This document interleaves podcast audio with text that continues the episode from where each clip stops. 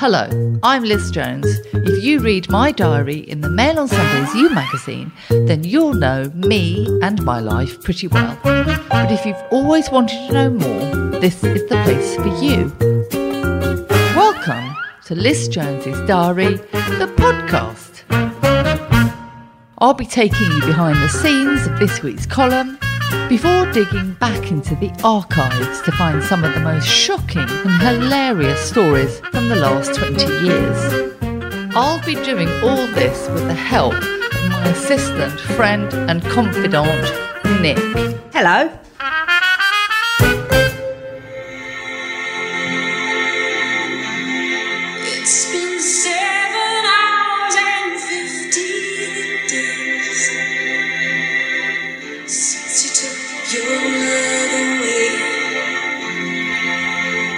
Well, hello everyone. We're in tears again.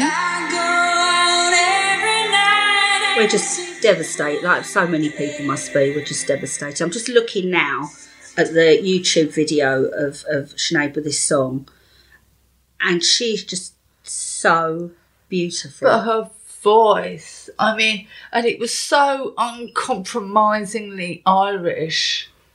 And it was just beautiful, wasn't it? It was like a folk song. And it's weird that this little black man in Minneapolis wrote this song. And it took this fiery, uncompromising Irish woman to interpret it. Apparently he wasn't very happy that, that she made it so successful. And they didn't get on. And Prince was one of the loves of my life. I, I absolutely loved him. And I love Sinead O'Connor. Every week on Top of the Pops, that video played at the end and we were all in tears. I think what was so beautiful about it was she wasn't covered in makeup. She had her head shaved. She had no background. Everything was just black. It was just her beautiful face and this incredible raw authenticity that come out from that voice box. It was incredible. Yeah, she didn't have to have the body of an Olympic athlete. She didn't no. have to do dance routines. She didn't wear a skimpy costume. To me, she was in, in the tradition of, of, of women like Joni Mitchell yeah, um, and Carole King. You know, Carole King, on one of my favourite albums on the cover, she's just in a pair of old jeans with her cat. You know, there wasn't this sexualisation of women. And to me, you know, in nineteen ninety, Sinead embodied that. You yeah. could be natural. You could just be raw. You could show your emotions, but it still meant that you were strong. Yeah, and you um, and I've always been this big fan of these big, powerful female singers, you know, Whitney Houston, Mariah Carey, Christina Aguilera, you know, all, all these amazing soul singers, Aretha Franklin, that belted it out, you know, and they, they just sort of were just powerful. But this is just so simple, and, and I don't even know, honestly, anything else that she sings. Truthfully, I don't. But this song was so important to me, and I remember breaking up with someone. It was my first real love, my first real boyfriend, proper boyfriend, and we broke up, and I listened to this again and again and again, and it had just been when we suddenly started getting M T V at home, when we still had videos, like cassette recorders. And I recorded this video and I watched it again and again. And my, my mum was like, oh, for God's sake, turn it off. But it just literally, every raw emotion I was feeling at the time. No, I'm very, very upset about it. And, you know, I met someone two or three weeks ago. Um, he deals with Um, celebrities, rock stars, C E Os of companies, and he said to me that, you know, ninety percent of them are not happy. Yeah. And I just think it's such a big price to pay, isn't it, that yeah. you have success, but they don't seem to be happy. I mean, she had a very tortured life. She lost her son um, to suicide, which I don't think she really recovered from. She was wracked by grief, which obviously you would you would be. Yeah. Well, she was very controversial, wasn't she? She was in, in her political opinions, in the way she expressed herself, in in um, giving up everything for religion. She was she was hugely controversial, but she was interesting and complex and authentic and honest. And I absolutely respect her for that, and, and, and incredibly talented. And, Tra- and Tracy Thorne, who's someone else I admire actually from Everything But the Girl, she says, I think what's so hateful about the Guardian Sinead O'Connor obituary published today is the way it frames Sinead's whole life in negatives, probably because a man wrote it. Yeah. To quote, she lacked obsessive drive. She never had another hit. She had an inability to edit her pronouncements. She was unable to compromise. So it was negative, negative, negative, negative. Why should she compromise? And that, but, you know, ninety-nine point nine percent wow. of people don't produce a work of art that you remember forever. Forever.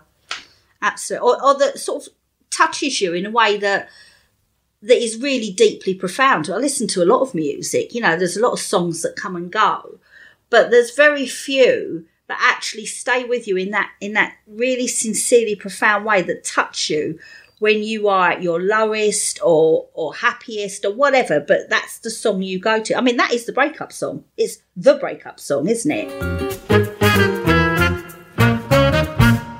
We've had a two soups experience, haven't we? I have finally lived two soups. Now, when Nicola and I started doing the podcast, it revealed these chasms in her knowledge, probably because she's a fetus.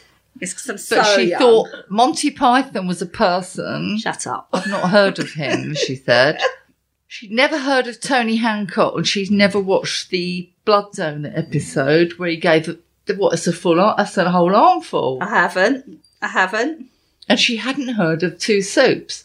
So Two Soups is this amazing Victoria Wood show sketch with Julie Waters where she plays this ancient waitress in sort of hose and a pinny. Uh, uh, and for you, sir, and for you, butter, two soups. And she keeps shuffling off to the kitchen to find out if they got what she wants. So Nick and I went to see Oppenheimer last week, and we had something to eat beforehand, and we had the Two Soups waitress. We did. It, it, it was hilarious. I don't, I don't think watching the sketch is the same as being in it. So Nick kept asking her questions. Well, is is the bread in the pizza vegan? I'll go and check.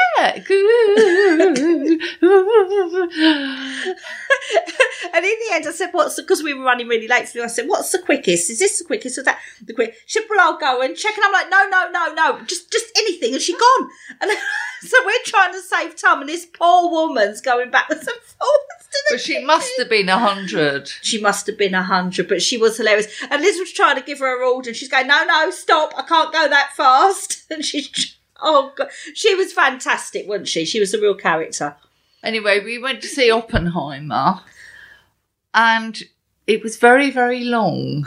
It was it was all right for the first three quarters, wasn't it? It was a really good film for the first three quarters. Just end it when the bomb goes off. My backside, I swear to God. There were so many stars in it. I kept thinking, who's that? Who's that? Who's playing Truman? Who's that? And this is all about how incredible men are, even though they destroy the world and have world wars. It's so how incredible men are. The only female characters in this film, it was well over three hours. Florence Pugh, who I do model myself on, actually, don't I? Well, you, you, twins. Twins, Liz. We are twins. Twi- that's when you're not being twins with Meghan. Yeah. Or who else was it? You've had a few. You've got a few twins. Kate Middleton. Kate Middleton, yeah, yeah, yeah. Because, the yeah. Why like. did we have to keep seeing Florence Pugh's breasts? Well, I'll be honest with you. Her riding him like Shergar. Do you know what I mean? No, thank you. I'm so glad I didn't go with my mother. I didn't need to see that. Didn't need to see it. I just think it's completely unnecessary. And his wife, played by the lovely P A in Devil Wears Prada, that was her best role. She'd never done better than that. No. All she did was pin laundry out and moan when the children cried. Yeah, no, she couldn't deal with the children. She was another one, like your, your book last week. She's another one that couldn't deal with the children. She was a drunk. So the only women who were portrayed in this very, very long film, one long. kept getting her breasts out and had a very sticky end. So she was a whore. The other one was a mother who kept doing laundry. And yeah. I don't see the point of doing laundry in the desert because it's dusty, isn't it? Yeah, you wouldn't hang it out, would you?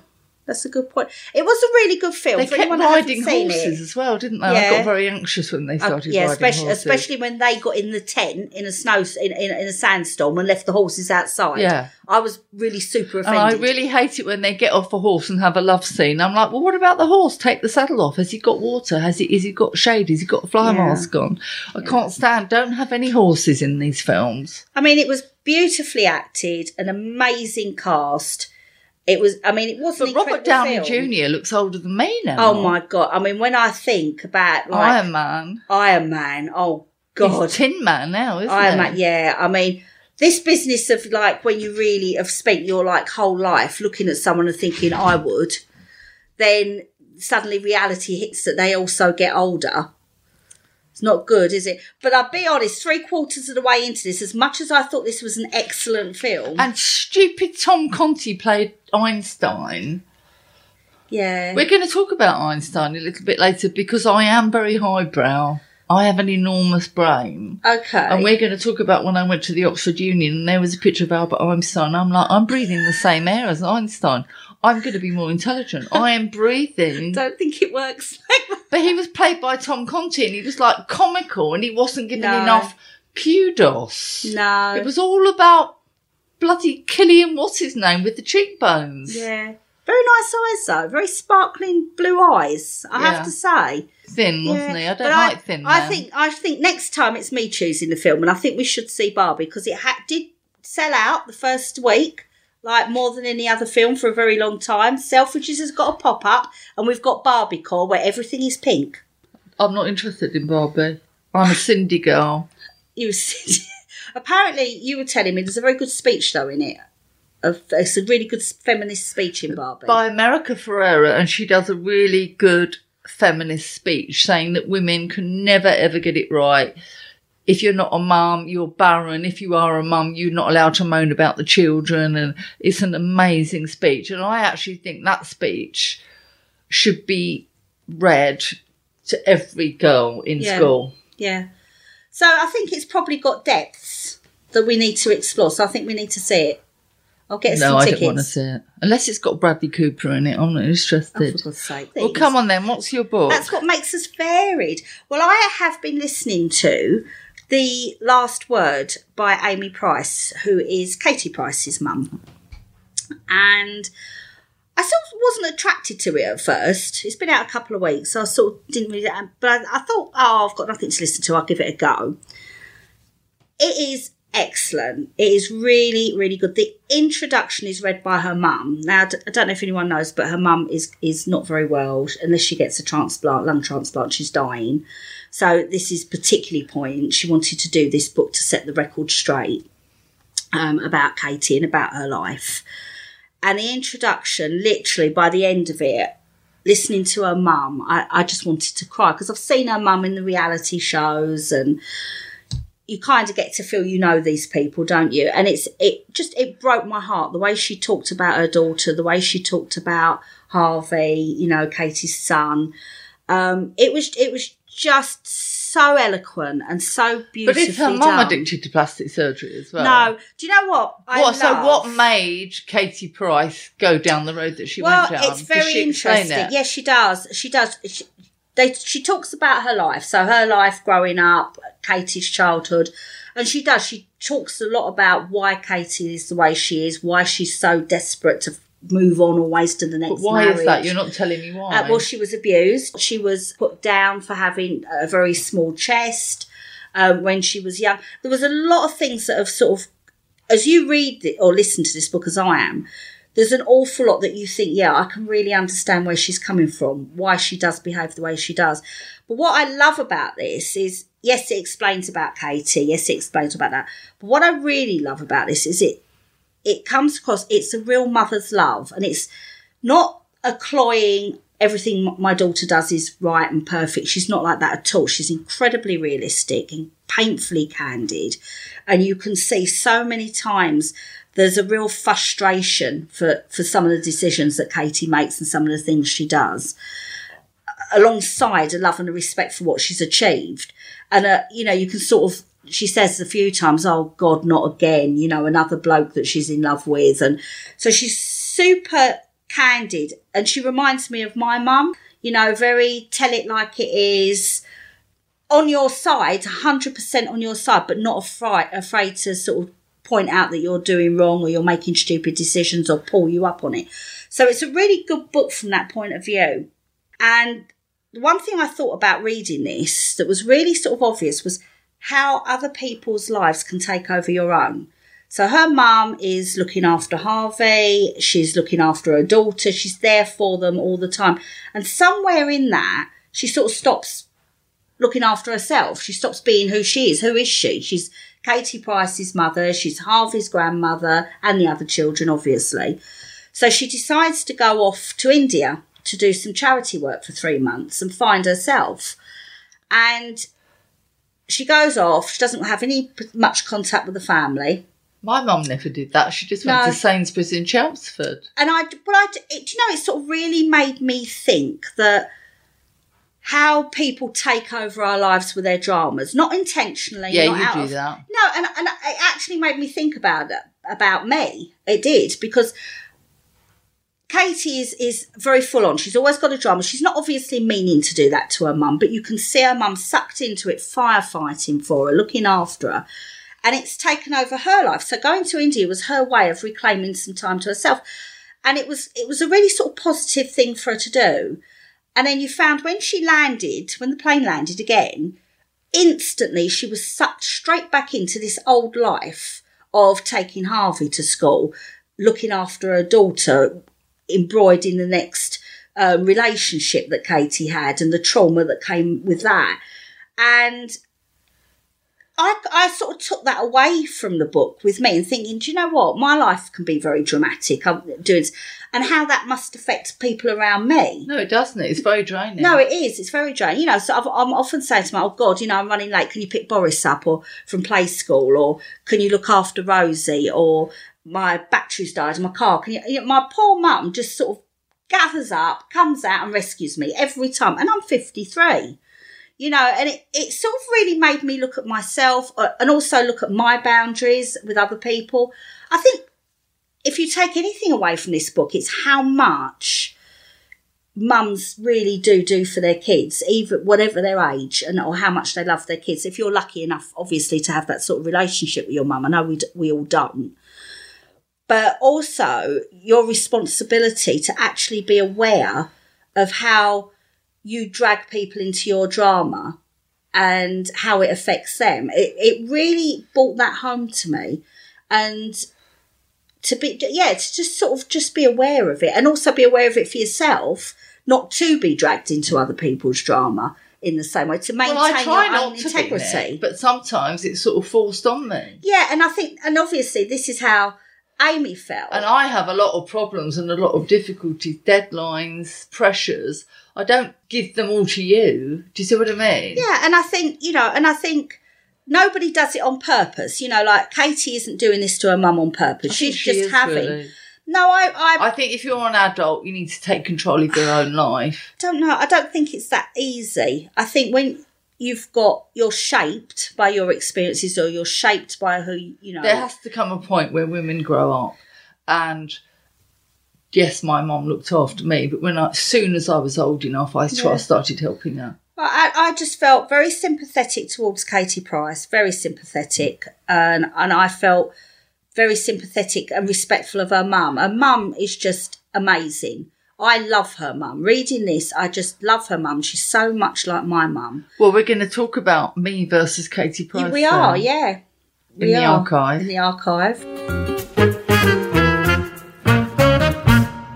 Right, do you want to hear this week's column? Yes. In which I receive a V I P invitation. Ooh.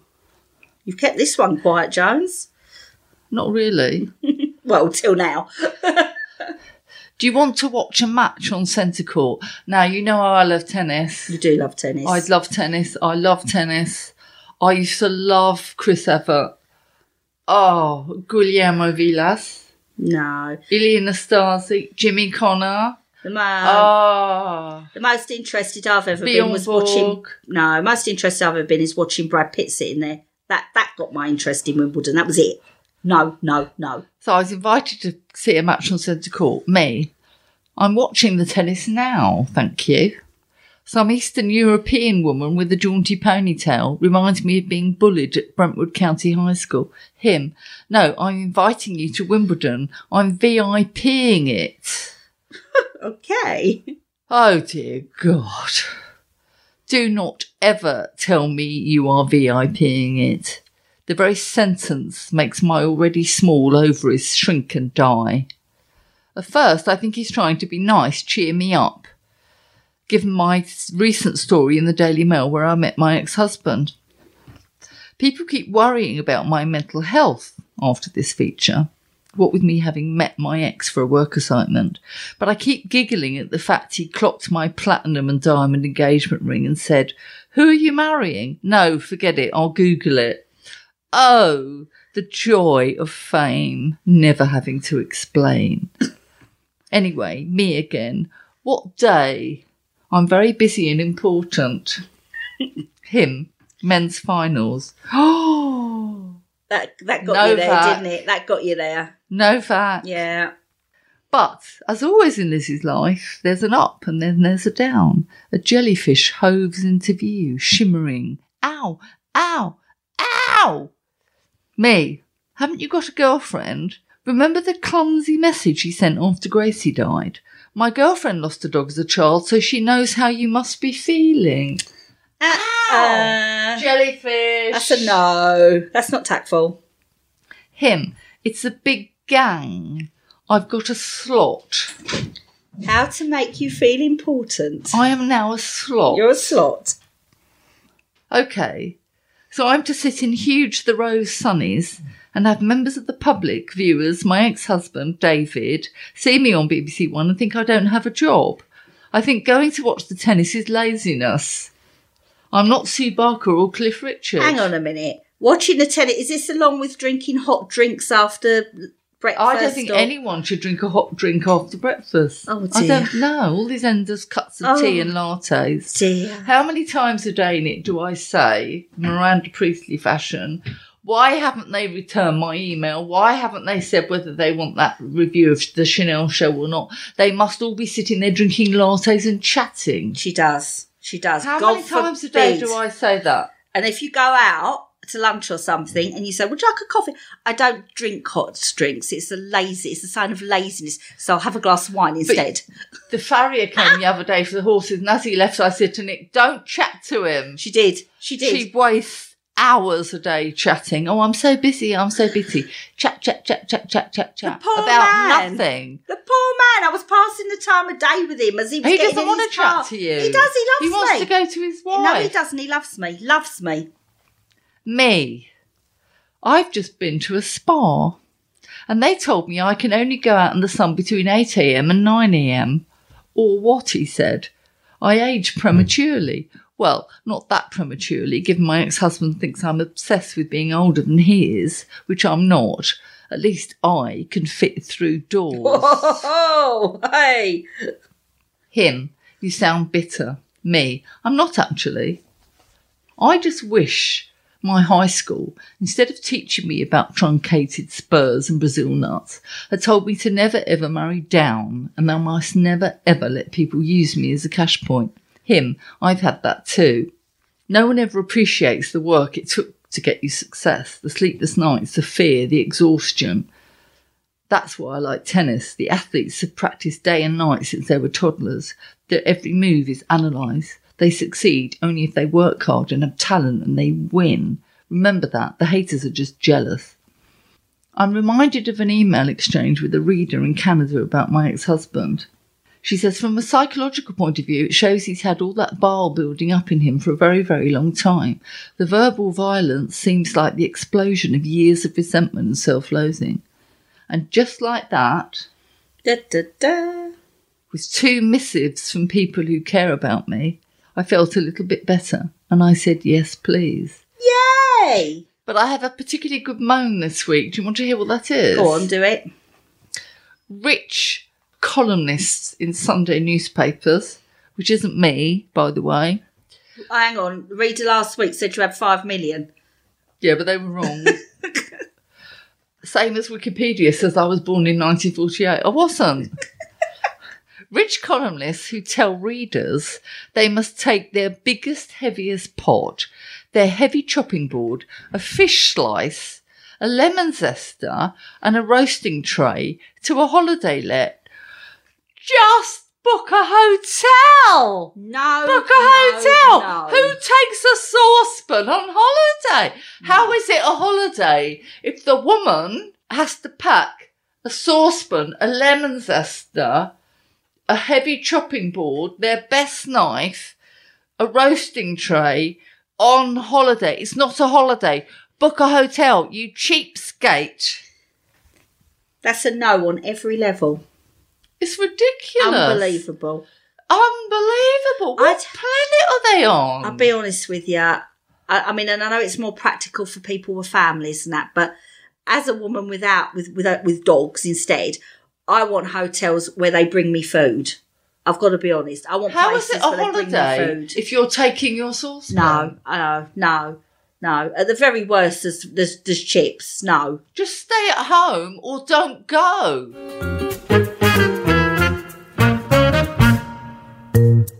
You can read this week's diary in full in Mail on Sunday's You magazine.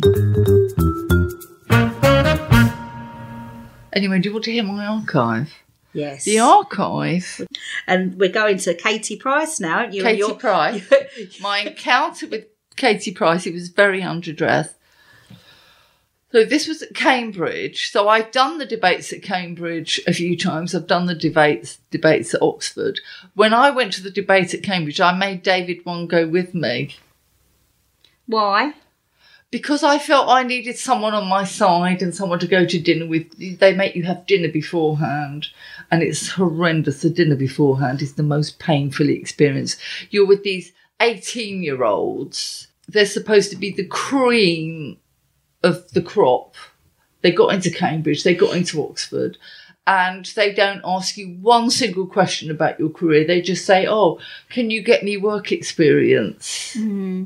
How do I work in Fleet? They don't say, oh, I loved your piece on this, I loved your piece on Somalia, I loved your piece on the earthquake, I loved your piece on the famine. They just say, how can I get work experience? It's a shame, actually, isn't it? Because I know, you know, you was at a dinner party, wasn't you? And there was some stu- fashion students there, and they could have really tried to, to get some information out of you. You know, what was a really good way to get into the industry? Who should they be contacting? What was your experience about? And and they wasn't interested at all, was they, in chatting no. to you? We did have Matthew, who wrote in, and he was saying about all the articles he likes of you and how you've inspired him. So other people do that, just not people that are lucky enough really to be able to No, take because that I think they're so privileged yeah. and they've been shoehorned and they've got these families who do everything for them. They haven't learnt how to look outside of themselves and no. be interested in other people. And if you want to work in journalism, you've got to be interested in other people and stories and be passionate about something and make it meaningful. It's not just about getting a job and earning money. It's about change. It's about changing the world, yeah. changing the law. You know, I was instrumental in getting C C T V cameras into abattoirs. Yeah. Yeah. You know, I've been to Marks and Spencer's board and I've showed them videos of calves being taken away from their mothers, and the board of M and S were crying. Yeah. You have to have a higher purpose, and these people don't have a higher purpose. No, and they seem to have quite an ego as well, don't but they? But this debate was about the glass ceiling and a yeah. women are their own worst em- enemies. And I was arguing the only limit to female success is female ambition. But unfortunately, I had two things against me. One, I couldn't hear what anyone else was saying. And two, I kept forgetting which way I was arguing. That's not helpful. Not helpful. I kept, which way am I going? It's like you're serving tennis and you forget which end. I didn't. I kept forgetting which way I was arguing. Because you're put into teams, aren't you? When you're you're invited, you're put into teams. Well, to, yeah. Right? So yeah. on my team was the author Steve Moxon, never heard of him, Rachel Johnson, sister of Boris. She was famously called by Wilf Self a popinjay. I had to look that up because I haven't been to Oxford or Cambridge.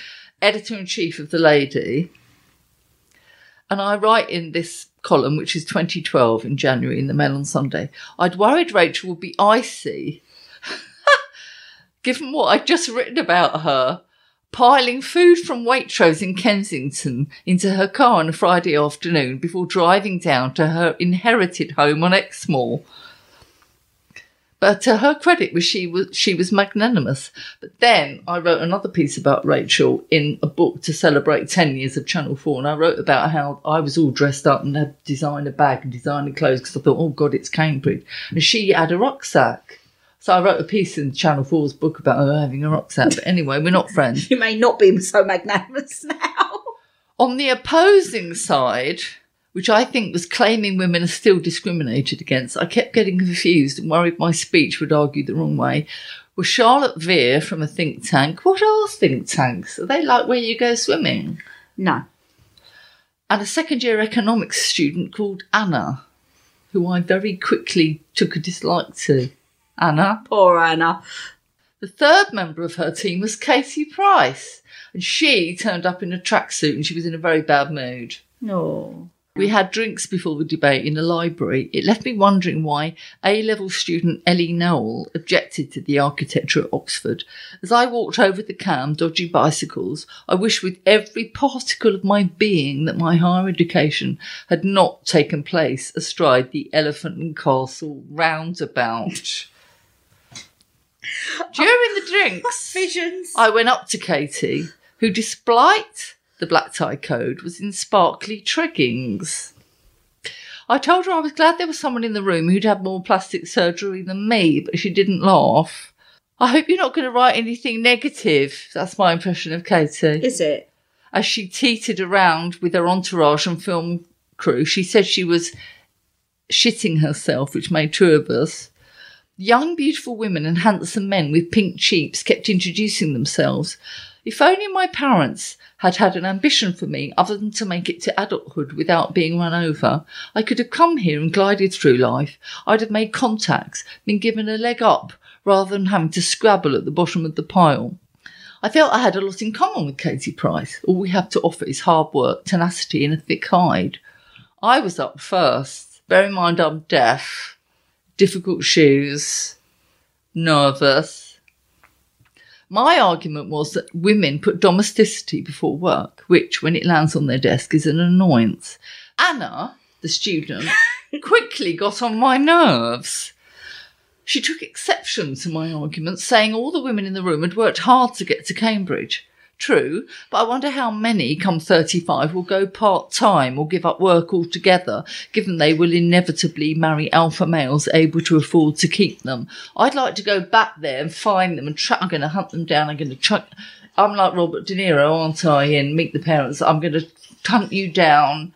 I'm going to hunt you down. I'm going to find out if you gave up your career at thirty-five, despite your expensive education. Be warned, she's coming after you. Anna was overconfident, which is dangerous. You need humility when starting out. She said that when women get to the top, they behave like men and never mentor young women, which is just not true. I got around the throat afterwards and I said to her, how many offices have you worked in? I've worked in offices oh. since I was twenty. I've mentored and mentored and mentored young women and they all flake out. Oh, no, I'm going to go and run a bedsit in the Lake District. Oh, no, I'm going to go and live in Ramsgate and have children. They all flake out. I don't really like this gender stereotyping. You know, they behave like men and never mentor young women. I think that's just an assumption. Anyway, so I said to her, I mentored so many young women. They disappear to have babies, forgetting they have a debt to repay, no thought of loyalty. And anyway, how can Anna possibly know she's not yet had a job? It's as if these intelligent young people only believe in clichés, not the real world, which I suppose is why the architecture is delusional. The real world is ugly, boring and difficult. Katie Price gave not so much an argument but an account of how she made it. A single mum, she worked hard. She's a strong person, she said, and despite criticism has never lost her self-belief. Lots of young women stood up and said that Katie was an incredible role model. I was surprised. I'd have thought these super bright girls would balk at a woman who posed for page three. The antagonism in the room towards me, a journalist, top journalist, was staggering. when Katie looked at me and said, and when people like you, Liz, publish stories without checking them out, everyone cheered. Then one student stood up and said, success can mean being the woman a man comes home to every night. You what? We've been fighting for forty years not to be that. Of course my mum was a success. She raised seven children on no money. She had a husband who worshipped her. She didn't have to try and have a high-flying job. These women are in a fantasy. Of course I lost. I think I got one yay.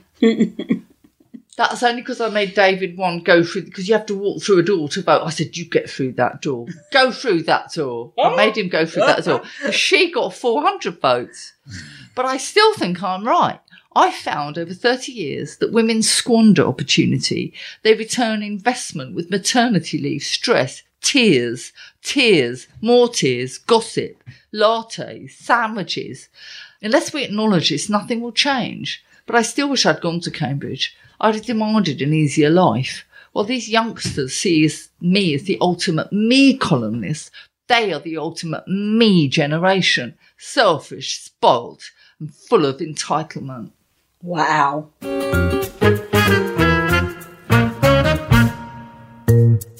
Every week, lots of you get in touch, telling me what you think about my life and my decisions. So I think it's only fair that you get to have your say here on the podcast too. If you'd like to get in touch, then go to liz jones goddess dot com or tweet me at liz jones goddess. Do you want to know what the, the, the readers are Come saying? Come on, readers. Come on, readers. Let's rescue the situation. We have Jan. And Jan says, hi, Nick, so happy that Minnie is okay. I couldn't buy last week's mail as I couldn't bear any more grief. I've come to the conclusion that Liz has absolutely exquisite taste in all things apart from men. I do, actually. Apart from men. I'll second that, Jan. Perhaps you should work on that, or preferably kick them into touch and channel her obviously boundless affection towards her four-legged loves. They will never, knowingly, let you down and wouldn't judge you, even if they knew how. Take care, Jean. Yeah, that's true. You're dodgy tasting men. That's true. Now get to Alex. Now, Alex, you're our new favourite. Alex is our new favourite. You're going to be our mascot. Is our new favourite. Liz and Nick, another brilliant podcast again this week. A barrel of laughs from start to finish. Gave it three listens instead of my usual two, as it was so good. We love you, Alex. We love you. I am only eighteen. Yay, Mal, eighteen. Yay, my type. Unfortunately gay. Sorry, Nick. Oh. He's been warned about you. Oh, he's been warned about me. So we've decided, Alex, that obviously at first, eighteen and Mal, you was on my radar. As you're now off my radar, we now want to adopt you, don't we? We love yeah. you and we want to adopt you. Can I you. adopt him? Well, can't I have him as well? Can't we be joint no, adopters? No. Why not? Don't be mean. We both love him. And I am besotted by the podcast, column and your other work. Such a shame that more people my age aren't aware of your incredible writing skills, achievements and awards. You see, he's been listening to this, awards, is, is, is, the subliminal thing's working. Currently, we're re-watching Liz's time in Big Brother on YouTube, and I look forward to every evening sitting down and seeing it. The last time I saw Liz in the house was when I was nine years old. Try and make me feel better, Alex. You were nine. You were a toddler. I vividly remember seeing the bathtub meltdown with Louisa, and I often look at it online whenever I'm in need of a good laugh. Hope you're both doing good, and I'm looking forward to the next week's podcast. We're doing better now we've got you, Alex. Alex in Ireland. We love Alex. I'm going to adopt him. We, we can adopt him. Well, that's it from us this week. If you enjoyed listening to Liz Jones's Diary, the podcast, why not visit mailplus.co.uk forward slash subscribe to get access to all our podcasts, videos, opinion pieces and more. I'll be back next Sunday, but for now, I'm Liz Jones. And I'm Nick. Goodbye. Goodbye.